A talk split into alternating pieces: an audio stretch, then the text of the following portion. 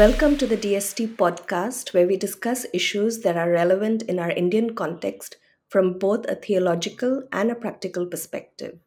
Here are your hosts for today, Arvind and Ranjit. Welcome uh, to our listeners. Uh, we are glad you could join us uh, for this episode on faith and work.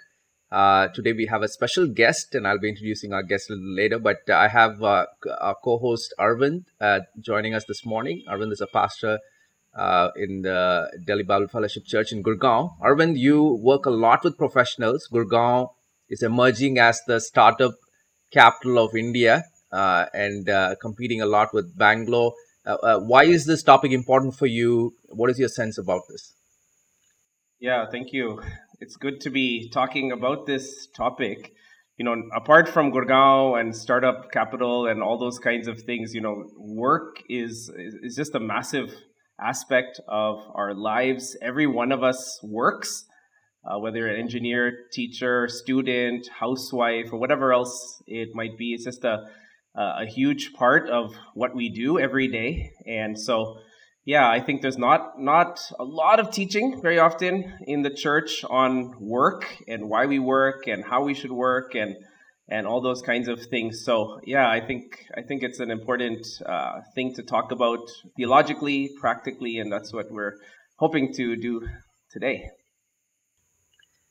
Good. I'm looking forward to this, and we have a special guest, uh, Adi Praturi.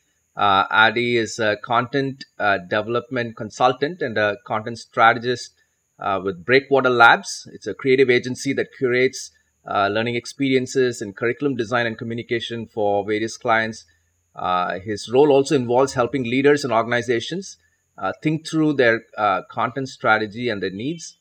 Uh, Adi grew up in the US and graduated from UC San Diego, where he studied both economics and inter- industrial international relations. He currently lives in Mumbai with his wife Erica. Adi, welcome. Good to have you with us. Thanks for having me. I, I like how you added an adjective to that degree industrial international relations. That's new. That's fun. That sounds like a good degree to have. Yeah. We just gave you another degree in this take podcast. it. I'll, I'll, take it. Yeah. So adi you're quite involved with professionals uh, equipping them empowering them really helping them think through uh, uh, their role in the marketplace. What drew you to something like this? Why, why is this uh, something exciting for you?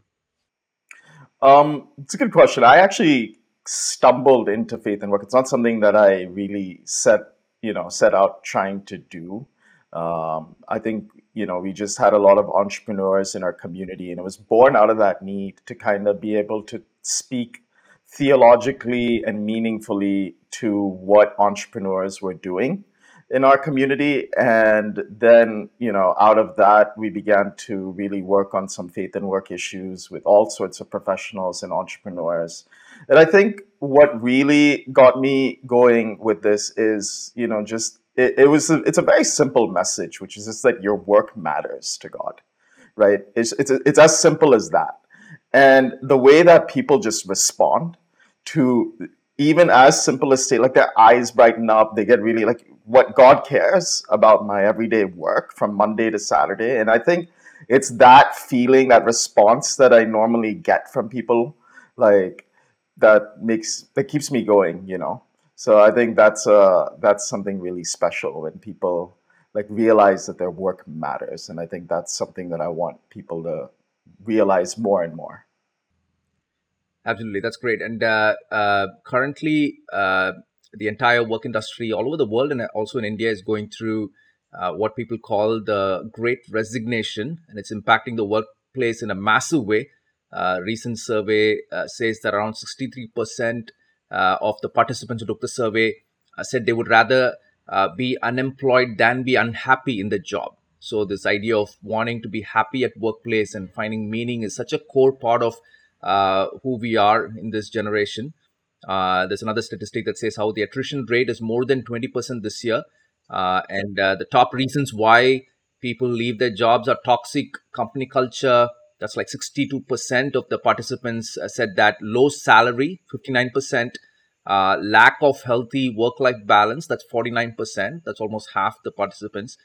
so, all this are key issues right now why, why is why is work so hard? Why is it so difficult? Why is it so challenging? Yeah, um, that's an awesome question. And I think, you know, just to add to the statistics that you were reading, like it, it, what makes India even more unique than other countries is that you also have surplus labor, right? So you you also have a market that is super saturated. Like I think about the space that I'm in, like content creation, right? And in a city like Mumbai, everyone's a writer. Like everyone's just sitting at Starbucks writing something. I don't, I'm not sure what they're writing. They're just everyone's writing something, and everyone's in the content industry, and it's definitely a saturated market, right? It's hard to make your name, and I think that makes people disillusioned. And you know, like I think there's all these macroeconomic challenges that add to just even the day-to-day struggles you know and i think what you were saying with the day-to-day struggles was absolutely right like i was talking to you know, uh, two friends yesterday after, uh, in the afternoon, and you know, one of them works in the marketing industry, the other works in the finance industry, and they were talking. Both of them work twelve-hour days, right? They start their day at nine a.m. They finish their day at around eight p.m. or nine p.m. One of my mother-in-law's neighbors once did a shift that was thirty-six hours long. She works for a bank, you know. And the reality is that you know these twelve-hour days are often used quite inefficiently and there's a lot of inefficiency during those hours right? People are not actually working those 12 hours as efficiently as they can. So managers think okay the way to deal with the inefficiencies is just to ask people to give more hours. So it just becomes this vicious cycle you know this constant uh, cycle of just but i think to to get to this question of why right? Like at least from a biblical perspective why is work this way? Well i think part of it comes from our own separation from God's good design for work. I mean, God had a design for work, and I'm sure, you know, we'll talk about that in a bit. Um, but I think why work is so, or the feeling of work is so messed up is it, it, it's, it's a result of human rebellion against that design. It's this human tendency to want to determine what is right and wrong ourselves apart from God. Is this very self centered approach that leads us into trouble, right? And as a result of that rebellion, we begin to experience a lot of this alienation. We experience alienation, separation from God, from other people, from creation, and certainly from even in our vocation, even in our job. I mean, it's a product of the curse, right? This is Genesis 3. Like it says very clearly, cursed is the ground because of you. You know, through painful toil, you'll eat food from it. Um, it will produce thorns and thistles for you. So I think that's the experience of work that we have, right? Thorns and thistles is a good description of the kind of hardships that we experience at work. And it, it, it's it's what's sad is that the very people that you often want to love and serve are the ones that will resist you. So we enter the workplace wanting to be this blessing to our colleagues. Like nobody is waking up this morning and thinking, how can I make life harder for other people? Right? I mean, maybe there are, but I, I, I doubt that people people mostly wake up in the morning thinking, how can I survive the day? And how can I not be like uh, inconvenience to other people while I'm surviving? You know, that's most people. but we still like end up, you know, um, really being hurt and getting hurt, right? So supervisors take credit for our work. It's thorns and thistles. Kids are not behaving in the classrooms, you know, if you're a teacher. Thorns and thistles. Husbands are not doing their fair share around the house, you know, like uh, you spend all day writing hundreds of lines of code and then it's chock full of errors at the end of the day. Or you spend all day serving people in the church, you're preparing for this event and then no one shows up or you work on a pharmaceutical product you go through r&d for five years and then you know like the the drug is rejected at human trials so this is just the experience of thorns and thistles in our life. And i think that's just part of it is just you know part of it comes out of our human rebellion our tendency to sin. Part of it is just the natural problems of this world. It's just the brokenness of the world around us. But I think what compounds the problem is that rather than going to God to engage with these thorns and thistles, we look for alternative routes and we turn to other sources. We turn to heart idols, right? So we think to ourselves, if only I had more power in the office, if only I had more power, I could deal with these thorns in my workplace. If only I had more comfort, more hours to myself to binge Netflix and play video games, I could deal with these thorns. If only I had more approval and people loved me more, I could deal with these thorns. If only I had more control over the operations, control over the process, control over the company, I could deal with these thorns.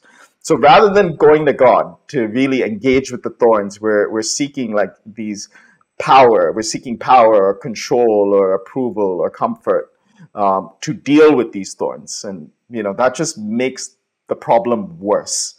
So let's say like, you know, like you, you're in an office um, and work is not going your way. So what do you do? You, you, you rule with an iron fist. And everyone is so happy when you rule with an iron fist. Everyone loves that, right? Like, no, not at all. Like, it just ends up creating a toxic work environment, which leads to more thorns. And to deal with those thorns, you want more control, more of the iron fist. So it just becomes this vicious cycle and just keeps getting worse and worse. And that's just the condition of work right now. You know, yeah, so in, in, podcast over. we, have no uh, we've, described the problem well.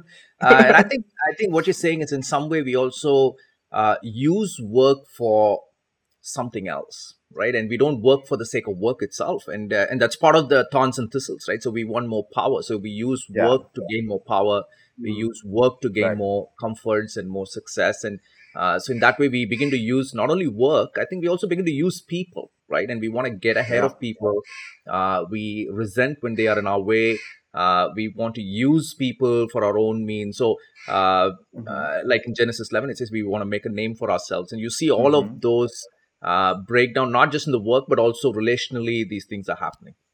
Yeah, absolutely. Like, I think Genesis 11 is a great example, right? Like, you have this experience of brokenness. People want to solve this brokenness, but rather than turning to their creator, they turn to their ingenuity. You know, and there's nothing wrong with creativity, right? There's nothing wrong with building um, but it's the heart behind why they wanted to build that tower. They wanted that power. They wanted to be like God. They wanted to ascend to God's level. Um, and I think that just compounds more and more issues. It just becomes yeah. horrifying, you know. Arvind, what do you think? Uh, ministry uh, is completely uh, different. Uh, uh, I know we are talking about secular work uh, uh, is ministry uh, any different or working in a church and uh, do you see thorns and thistles in ministry or ministry is something uh, that is uh, nice and fun and exciting it's always fruitful all the time and I've never experienced what Adi was talking about, organizing an event and nobody showing up. No, unfortunately, uh, yeah, I think everything that has been said so far applies uh, including trying to make a name for yourself and um, yeah, basically using, in this case, ministry as a means to something else. Uh, all of the frustration, all of the relational issues, and um, yeah, all those things. So I think, yeah, everything that you've said so far, Adi, is completely applicable to ministry, or I, I assume any any kind of work, even studies or uh, working at home, and so on. Yeah. Yeah yeah. So let's uh, let's kind of pivot and uh, we we see the frustration at work. We see the challenges and uh, uh both at the work itself and relationally. Uh, but w- but what is god's design for work? And most times we think work is something that is we don't want to work we're always thinking about uh, our vacation where we can run away from work. We're always thinking about uh, retiring early. So we have this kind of a, a weird relationship with work. But what is God's purpose for work? What do you think? Yeah, so you know that's a very important question to answer, and I think we need to all take time to answer, like really wrestle with that, because here's the good news: like right off the bat, your work matters. It matters, and not just you know like uh, like not just work you do for your church. You know, not I mean not just the work of evangelism or prayer, like what we would typically call spiritual work, right? But the everyday work that we do. So if you're a lawyer, writing legal briefs matters to God. If you are an admin, data entry matters to God. And if you're an investor, the way you invest and how you think about the companies you invest in matters to God. And I think there's several reasons why it matters to God. So reason one, I think it's because work is ultimately God's idea right? So Genesis 2, um, I think it's verse 15, it says that, you know, the Lord God took man and put him in the garden to work, to till the ground and to keep it, to work the ground and to, you know, to conserve it. And so right off the bat, we see this element of work and stewardship already from day one. Well, or day six, you know, like te- technically. And that word work in the Hebrew actually has very close ties to the word worship and the work that the priests would do in the earthly tabernacle. So they're already from Eden, these deep interconnections between the, the real manual work we do and one's worship rendered to God. It speaks to the fact that it's all inherent part of our design, right? We were never meant to compartmentalize these aspects of our life. And which leads me to reason two that we were ultimately called to create. You know, in Genesis 1, verse 28, like this is what we normally like call the cultural mandate or the creation mandate. It says, God says, be fruitful and increase in number, fill the earth and subdue it. Now that's like really interesting because if you think about it, I mean, just do a thought experiment, right? Guys like Eden, Eden is like this small geographical area somewhere in the ancient Near East. And God's saying, take this Eden and fill the earth. Take Eden to the ends of the earth. And like, what would you need to take Eden to the ends of the earth? Like, what kinds of jobs would you need to do that, right? Like, you would certainly need people to explore. You would need people to pioneer. You would need people to settle in these new cities. And you would need to learn some form of cultivation, some form of agriculture, some form of governance because some people actually have to stay behind and manage what's you know like like not everyone can be pioneers. Some people have to stay behind and manage you know uh, the what's already been cultivated. And then there's some form of communication there's some form of economics and trade. You'll need teachers to teach the next generation. So you'll definitely like vocation is part of god's good design. Humans were meant to create. And I mean, I think that's what culture is, by the way. Like, culture is what humans make of God's good creation. You know, whether for better or for worse, we are all of us culture creators. And I think part of that is also that what we were, um, what why work matters to God is what we create is meant to be a blessing to the world right? The products we create, the services we offer, the brands we manage, the business models we apply, all of these are meant to be blessings to the world. So God cares about these things because I think through them we can either bless the world or we can be perpetuating the curse. Mm-hmm. Right. So I think that's at least three reasons like why your work matters. It's it's God's idea, we're called to create, and what we create is meant to really be a blessing to the world. Um, it's what makes the world better you know we can make the world better we can make the world worse off. So like learn really being aware of what we're doing to our work matters you know? Yeah, yeah i heard i heard this uh, uh, statement once which uh, and i'm going to just paraphrase and make it up right now but uh, it says uh, uh, how work done well is is an answer to prayer right? And and how does god answer people's prayers in this world? I mean it could be anybody not just believers it could be anybody uh, a, a, widow who is going to the bank and she wants uh, uh, some help in terms of a loan, how is her prayer answered? How is her longing fulfilled? it is when somebody w- does their work well, right? And they care for her and they actually do their work meticulously and do the paperwork fast and help her with the thing. So, in some way, work, uh, when we do our work well, it is, a, it is a way for God to answer prayers, it's a way for God to bless other people? Mm-hmm. What do you think, Arvind? What are your any questions or thoughts that you have on this? Why why did God create work? Why does it matter? Yeah, I think um, I, th- I think we might be getting into this, but just the the whole earth is to glorify God. You know, we're to uh, be fruitful, multiply, fill the earth, and uh, the whole earth is to resound to the glory of, of God. It's such a you know beautiful, holistic, huge vision that that God gives when He creates the world. So, yeah, certainly that's uh, much much more than just Sunday morning or just um, evangelism or ministry. So, yeah, quite a, a spectacular uh, vision that God gives to Adam and Eve uh, when they're just two little people on this massive planet and uh, yeah, but it, it, certainly involves our work, as Adi's saying. All right, one of one of the one of the uh, issues we uh, see, uh, especially among believers in the church, and it is also reflecting in the culture, uh, is this uh, divide between what is secular and sacred. Right? There's always this this dualism. so we sometimes don't fully understand, and because of what we've talked about, we don't fully understand what God's purposes for our work from Monday to Friday or Monday to Saturday. Uh, and we want to run away from that and we want to prioritize work in the church or in ministry and we feel like that is more fulfilling and satisfying so uh, so there is this uh, pull between both these things and some people who work uh, uh, in the secular place and they feel guilty sometimes and they want to feel like this is better uh, what, what do you what do you think why is that why are we struggling with that kind of a dualism in in, uh, in our understanding yeah, I, I love this. So so our our friend Anand Mahadevan, you know, whenever he does a faith and work module, he he uses these two questions, and I'm sure you guys have heard it, and it's, I, I I've unashamedly copied him, but he tends to ask leaders in the church these two questions. He says. One, how many of you get upset when people don't come to prayer meetings, Sunday services, or church events? And generally, like everybody raises their hand, right?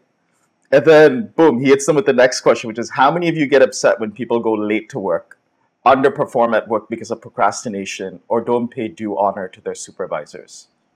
Not a hand raised, right? And it reveals something. I think it reveals that as leaders, we think that there are things that are more important to God than other things. I think the sacred secular divide is one of the more unfortunate te- teachings that can like seep into the church because it's this thinking that, you know, somehow spiritual things are more important than material things. And that, you know, like in the spiritual is more important than the material. But the Bible actually resists this, right? The Bible actually says, well, no, the spiritual and the material are bound together. In fact, Paul takes so much time to actually say, we're going to have a physical body when we when we resurrect right so i think it comes from this difficulty of believing that every square inch on this planet belongs to Jesus, and including our work and our entire life, right? He's not just sovereign over our churches, but over our homes, our families, and our workplaces. So I think we really need to shift our paradigm that all of this is under Jesus' sovereignty. And I think if if we think like this, it's going to change how a new generation thinks about work, right? Like I would love to see pastors asking professionals like, have you been going to your meetings on time? How is it going at work? What kinds of products are you creating? Right? Are you blessing the world through the services your company offers? And not just professionals, you know, I'd love to see parents talking to their kids about their schoolwork. You know, like we have a tendency like to point out witchcraft and wizardry in Hogwarts and like and in Harry Potter and we're like, oh that's bad. But and you know, maybe those discussions need to be had with your kids, sure but I'd also love to have parents talk to their kids about like how geometry and algebra points to God's mysteries, mm. how botany and physics and chemistry points to his design, how history and economics points to his sovereignty in the world, how arts and literature points to his creativity. So I think that's the attitude we need to have that God is over sovereign over every aspect of life. Um, and it becomes an opportunity to really engage with God, to reveal God as a blessing to the world, you know? Yeah. Yeah. Hmm. And I think that there's another divide also, right? And not just the secular sacred divide, but uh, what I call the income divide. Hmm. Uh, yeah, typically in India, we uh, love jobs that pay more. It doesn't matter whether we are gifted for it, whether we are called for it. Uh, we want uh, we kind of pro- uh, prioritize jobs, especially the engineering and the programming and the software or the MBAs. So we gravitate towards work that is paying more, and, and sometimes we we really don't understand uh, the work at home and sometimes even uh, uh, pr- predominantly women who stay home and take care of the home and uh, they feel they are not really uh, productive they are not really contributing uh, what do you what do you think about that i mean again there is another divide here which is very subtle what do you think yeah gosh let's let's fix this in two minutes um like i think the I mean, it's it's uh you know the sociologists will say our, our tendency to make vocation like we're, we're, we're hierarchical creatures, right? We tend to think in hierarchy. We want to naturally form hierarchies of I'm better, this person. We want to sort of try to find our place in that hierarchy. But I think a more compelling answer is coming back to those thorns and thistles, right? Like we, to deal with the thorns, we want more money. If only I had more money. If only I had more status. If only I had more power. If only I had more, you know, fill in the blank. Then people would not abuse me. Then I would ha- I can deal with these thorns. Then I wouldn't have to worry about you know this income divide, right? Like I think the more I have, if I had more blank, um, I'll be fine. Um, and I think that just creates this weird perspective. It creates a really harmful perspective that I think is what you're saying. It creates a harmful perspective in the home that your worth and value becomes tied to the income you're providing, the work you're doing. So, like, washing the dishes is beneath you, um, but like, you know, leading a company is what real leaders do. Like, you know, and I don't think God makes these kinds of distinctions. So honestly, like I think very practically speaking, I think if we're in a position of power, you know, either because of wealth or position, we really need to be thinking about what sacrifice looks like. And not just in a humanistic way, right? It's not just, oh, I'll take less of a paycheck so that you can like I mean that's good. Maybe some of us need to be thinking like that. But I think it's really asking this question how am I willing to give of myself so that every member of my team or organization or household can flourish? You know, Christ, who did not, who's in every way equal to God, did not consider equality with God something to be grasped. He he emptied himself, right? And so he he's like him. We're trying to ask this question: How can I give of myself so that others can flourish, both in my household and in my workplace? You know. And I think if you're not in a position of power, I think there's something, a reality to acknowledge here. You know, Paul addresses slaves in scripture. I mean, sometimes the workforce, like working here, can feel like that, you know, Roman slavery. Um, but I love that Paul is at no point romanticizing slavery, right? He implicitly, he acknowledges the hardship behind it. He acknowledges the brokenness, the cruelty of slavery. But what you do see scripture doing is reminding people with little to no agency that the CEO, the boss, does not get the final word, right? Your manager does not get the final word over your life. Um, and so there's this reorientation to God, who is the one who actually gets the final word. And so then, in that sense, we can, to the extent that we can, leverage our influence, positively influence our supervisor. We can lead our bosses, you know, um, by encouraging them, by kind of um, in, leveraging whatever influence or friendship that we have, um, we can modestly change culture, you know, even among our coworkers, you know, by at least building trust and vulnerability at that level. So that's kind of it. So if you're in a position of power, you're asking, how can I give of myself so that others can flourish?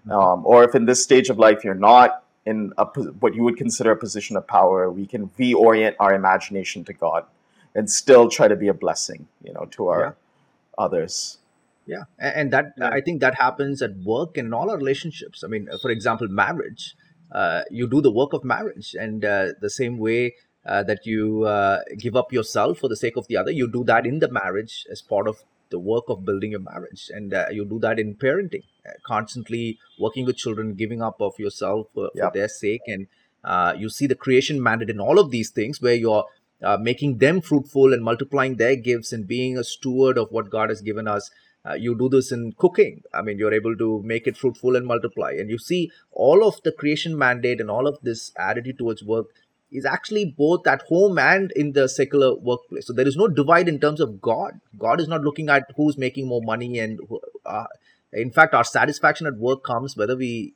it doesn't matter how much money we make, some satisfaction comes just by the work itself, right? So, yeah yeah. yeah. I was just listening to uh, something, and it was talking about a, a mega church pastor, and he, you know, I don't know, thousands of people, really successful, doing a lot for uh, in the ministry and so on, and then his wife uh, got this debilitating disease or illness, and she was bedridden, uh, I think, for about 20, 25 years, and uh, he he left his job and took care of her. Uh, you know, sacrificially and all those kinds of things for the a huge part of his his the, the you know the last few years of his life, last few decades, in fact, of his life, and some people would consider that a tragedy, mm-hmm. uh, or you know something like a waste. And yet, I think that uh, I was just thinking, God must be so pleased mm. uh, that he's yeah. he's serving in in this way without pay, without recognition. Um, but well done, good and faithful servant. Mm. That's awesome. Absolutely.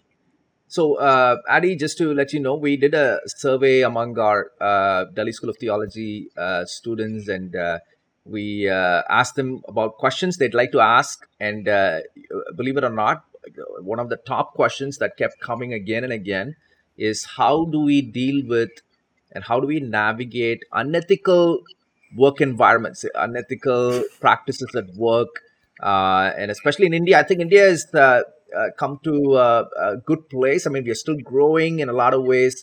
Uh, I think uh, a lot of things are standardized and it's become online, and so there's less room for corruption, but it is still there. So how so how do people as a believer navigate some of these workplace situations which is unethical? What do you what do you think?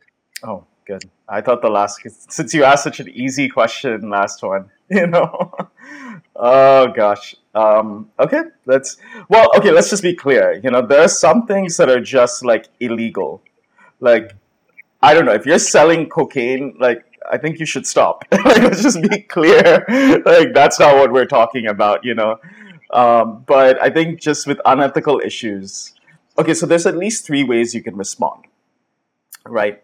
So the first is this black and white approach, which is that like an action that you do, it's always right or always wrong, no matter what. So it doesn't matter if you saved a thousand lives, if you had to lie to do it, then the lie itself is wrong, right? Or then you have the ends justify the means approach. So the actions that lead to the best outcome is generally the most ethical. So between saving one life and saving a thousand, the most ethical action is what? Saving a thousand. So whatever is for the greater good, you know. And then there's this whole it depends on your motivation approach. So what's in your heart? So if oscar Schindler is paying hundreds of bribes to save Jewish lives in the Holocaust, clearly his motivation is right, right? Like if Rahab is lying to save two spies in her house in the book of Joshua, and that's credited to her as heroism, then clearly the Bible's not taking a black and white approach with her, right? Like it's it's ascribing something to her motivation. So I think the reality is you have to discern which approach works for which situation, right? I think that's the reality. Like here's an example. One time I was working, uh, I, I, had to make a rather large purchase for uh, a Christian organization I was working with, and the vendor said to me, "If I pay in cash, then I don't have to pay the GST." Now, the organization I was working with was Christian, and they wanted me to pay in cash. And I wasn't comfortable with it because I was like, I think we're contributing to a broken system. I'm not rendering what is Caesar, to Caesar what is Caesar's. Um, for them, it wasn't so black and white because at the time the law itself was unclear. And the, they had a more ends justify the means approach because it was likely that the money that would have gone there would be going to justice and mercy work you know so like they weren't just saving it to like line their own pockets. They were they wanted to save it so that they could fund the work that they were doing. Um, so to this day honestly i'm more convinced the black and white approach was probably appropriate for that situation. But i also see their point you know like i, I get it. And i think generally we should aspire to be as truthful as we can. If you manage a brand avoid exaggerating what your brand can do if you work in consulting, don't exaggerate the data. If you work in finances, don't participate in insider trading. Like these are pretty cut and dry. Um, but I think you know in our faith and work class we we talk about like this four step process, and the step one is like really learning to respond with love. Like understand that everyone is broken, the whole situation is broken, you're broken, the person causing you the angst is broken. So like try to enter the situation with love and then interpret the situation in love. Like, ask what is the most fitting response in this situation. And don't just try to answer that question alone, right? So that's step three bring community into this. I have four or five guys that I bring into these conserva- uh, conversations. I listen to their whole counsel before I make a decision. And then once in a while, step four, I have to confront the other person in love. And there's a risk that comes with that, but there are times you can't afford to be silent. You know, and you really have to have wisdom because there are times when you need to like wait, um, and there's a time to speak up. And knowing the difference between the two is wisdom right but hey I, I this is a big conversation you know like we have an entire module we talk about this for two three hours in the faith and work course so you know i can direct people there but i think it's a it's a it's an important question um, but i hope i did some justice to it Yeah. um, No, I, you know I, I like your point about uh, bringing community in, right? And a lot of yeah times we sometimes struggle with some of these issues alone, and we feel like the whole world is against us, and we don't know what is the right thing to do. And sometimes we feel like we are messing up. Uh, and this is where God has given us much wisdom in the community. God has given us other professionals, and God has given us teachers and uh, people in the hmm co- community who can encourage us, be with us, pray for us, um, and even guide us to some extent to kind of help us see this issue, right? And so I think uh, that point is also very important, right? So that we are not called to just live our own life with the secular place, but we have a community of God, community of faith that is uh, able to guide us in a lot of ways. yeah Mm. absolutely Yeah, Arvind, it just any, me think a- also. yeah, go Yeah, ahead. it makes me think that uh, you know, as a pastor or even others in the faith community in the church, that you know, when people come with genuine questions, we shouldn't just uh, you know assume they're bad Christians or something like that, or take a black and white uh, approach automatically. Uh, but to you know really genuinely hear because so you know many issues are very complicated and I, I think that the professionals or working uh, people in our in our faith communities tend to be a little bit reluctant to bring these up uh, even as questions because um, yeah they'll just be shut down or give a simplistic given a simplistic answer or something like that so yeah I think that's also really really helpful uh, the community aspect of it Hmm. Um, another question that uh, was a big question was the the whole idea of work life balance, and I think people in India especially struggle with that. Uh, you see people working through the night, you see people working in the weekends, uh, people not able to come to church, and there's all kinds of challenges when it comes to work life balance. Uh, when somebody comes and tells you they are so busy at work apart from the fact that they are busy and th- there are demands at work but when when busyness somehow becomes the the buzzword right? Yeah. Uh, and every excuse for anything right? So they're busy so they're not able to spend time with the kids they're busy they're not able to come to church they're busy they're not able to come to a small group they're busy they're not able to spend time with the wife uh, or husband. Uh, what does that communicate to you a busy life?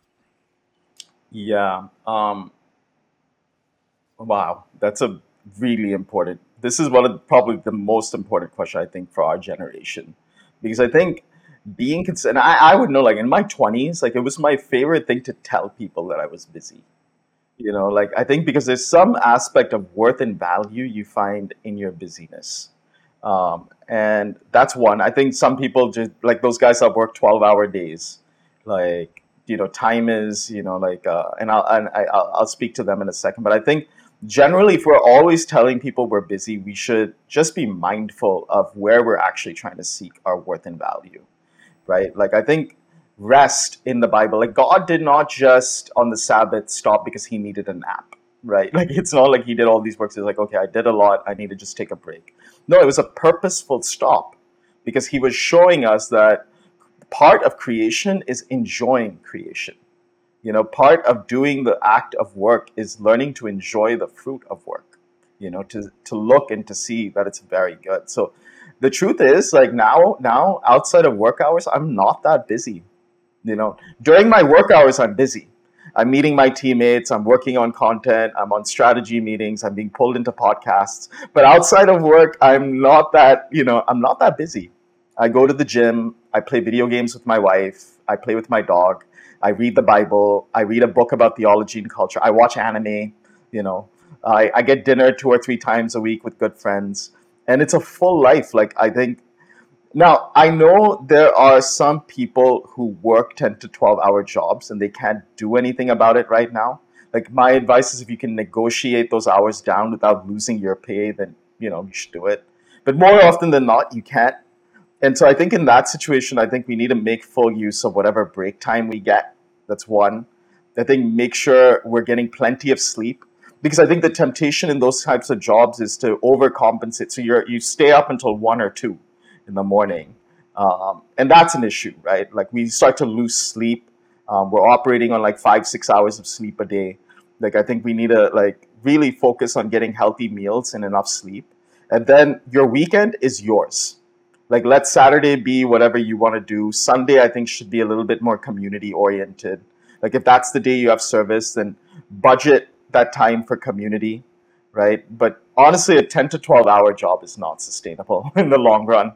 Like, like I, I think I started looking for opportunities to move out of that when I got a chance. Um, but I mean, for a while I had to do that, but it is, uh, it's, uh, it is the reality. I can offer one other piece of unsolicited advice that nobody was asking for. Like another practice that like I really I've been really trying to get into is the discipline of closing work at the end of the day. You know, so at the end of the day, I'm learning to say, okay, God, thank you for the work I did do. That's because of you. I repent for the ways I procrastinated and wasted my time. And I'm releasing whatever work I didn't do until tomorrow. And I trust you. You know, if, if my boss calls me and gives me an earful, I trust you, you'll see me through that. But I'm going to release my day to you. And I'd love to see more people learn how to close the workday and just release work to God because I think that's what reveals trust, right? You're trusting God with your work. You're trusting Him to say, I'm done with work. And whatever happens is in your hands, you know? So I think that's a that's another practice I think would be awesome to see. Absolutely. I, I love what you said, right? And I think in some ways that also shows that we have other work to do. It is not just the work uh, that we do uh, in the marketplace, but there's other work, work of friendship, work of uh, serving God, work of uh, marriage and parenting, all those kinds of things. And that takes priority too, right? So, and I also love this uh, idea of finishing the day, but also finishing the week, right? Every week when we finish the week, and that's part of Sabbath. Sabbath is saying, hey, the work is done for the week and now I want to rejoice in my mm-hmm. Creator, my Savior. So, uh, so it is the rhythms that God has given us in those aspects. Mm-hmm. Right? That's wonderful. I think uh, it's very practical too. Yeah. All right. My, my last question for you. Uh, we're gonna wrap up. My last question is: uh, We always want to know what the church can do for professionals, right? We always want to know uh, how can the church build community for professionals? How can the church be more effective with professionals? But I'm not going to ask that question. Uh, I'm going to ask you uh, how can professionals actually impact the church? how do you think professionals can actually come alongside uh, the church and be a blessing and uh, uh be part of the strategy, the gospel, and the mission? What, what do you think? Yeah, I think one, like three things right off the bat, you know, like, and I mean, I'll, I'll end up speaking to pastors and leaders as well, but I think just three things right off the bat is like, know that your calling and your giftings are being cultivated not just for your workplace, right? Like your creativity and all that's being cultivated for the whole of life, right? And your church community, your community is part of your calling. Just as much as your workplace is part of your calling, just as much as your household is part of your calling. You were designed to live a whole life. Um, and so, like, all these skills that you learn in one place transfers into another. So, like, it is, um, you know, whatever we're cultivating at work, um, is meant for the community. So the first question is like within reason, like how can I serve in my community using the gifts I've cultivated at work? Um, and you know that's that's one question that you can be asking. The second is be willing to share your work testimony. I love like a work test, and, I, and this goes to pastors too. I, I I think one of the best things to do once a month, you know, on the pulpit, get someone up there to share their story. Ask four or five simple questions. What do you do for work? What do you find good about your work? What do you find challenging? How do you think God is moving in your workplace? How can we pray for you? Simple. That's it. And I think when you start sharing workplace testimonies or work testimonies, it creates culture in the church. So I think both as professionals, we should be willing to talk about work and willing to talk about what we think God is doing in our workplace. And as pastors, we need to invite those conversations. And then the third thing I'd say is, you know, within reason, like I know some people work in corporate offices, like invite your leaders into your workplace, you know, wherever appropriate, like especially if you work in cafes, if you work in studios, if you work in like an art studio or something like that, or an art gallery, like invite people into your workplace. Um, you know, at corporate parties, whatever, wherever and wherever appropriate. Like you can invite your leaders into that space so they can see your life outside of church. So you want to integrate life as much as possible, right? That would probably be uh, the most practical thing I can think of. Yeah. Absolutely. Thank you, uh, thank you, Adi, for uh, this episode. We really appreciate uh, all your thoughts and uh, uh, ideas. Uh, you do the faith and work, um, uh, the training and the course. You want to just quickly mention what that is and where people can uh, find more information on that? Yeah. Um, so the Faith and Work course is um, like an eight module course. So we have different variations of it. There's a small group course, and then there's an eight week online immersion. Um, and we really get in depth into topics like spiritual disciplines, ethics, workplace relationships, process, and operations. And we really get into the nitty gritties of how we could shape a full theology and practice of work. Um, and I think if you want to get in touch with me, um, I think the best way would be through you guys at Delhi School. Like maybe like if they can reach out to you or Ranjit or uh, to you, Arvind, like you can always like get in touch with me. Um, but yeah, I'd be happy to talk to you, talk to anyone more about it. Um, and there are awesome other resources as well, like that. You know, like I love the Theology of Work website. I think it's a great resource. So, you know, like I think there more and more people are thinking about faith and work that I'm getting more and more excited about. Any any book that you would recommend for people? One book, I mean, there are two. Uh, I think obviously every good endeavor is sort of has been the go-to, and that's Tim Keller. Uh, because I, you know, but I think one book that I've been kind of it's on my mind is, uh, uh, it's a children's book, but I think it's awesome, and it's called The Creator in You by Jordan Raynor and it takes the gospel as story and the gospel for work and puts it with beautiful illustrations. Beautiful. It's a great book to read with your kids. It's like faith and work for kids but it will bless you as well. And jordan raynor has some awesome books also on a lot like uh, call to create that's also really awesome. Andy crouch culture making has been a formative book in my life. Um, so yeah there's uh, but i i would pick up creator in you. Like i just saw it it just like it's a children's book, but I, I swear it will change your life. Like it's so beautifully written, you know. Yeah, let's not uh, swear on the podcast, but uh, uh, sorry. but good, Arvind. Any any final uh, thoughts? Anything you want to share before we wrap up?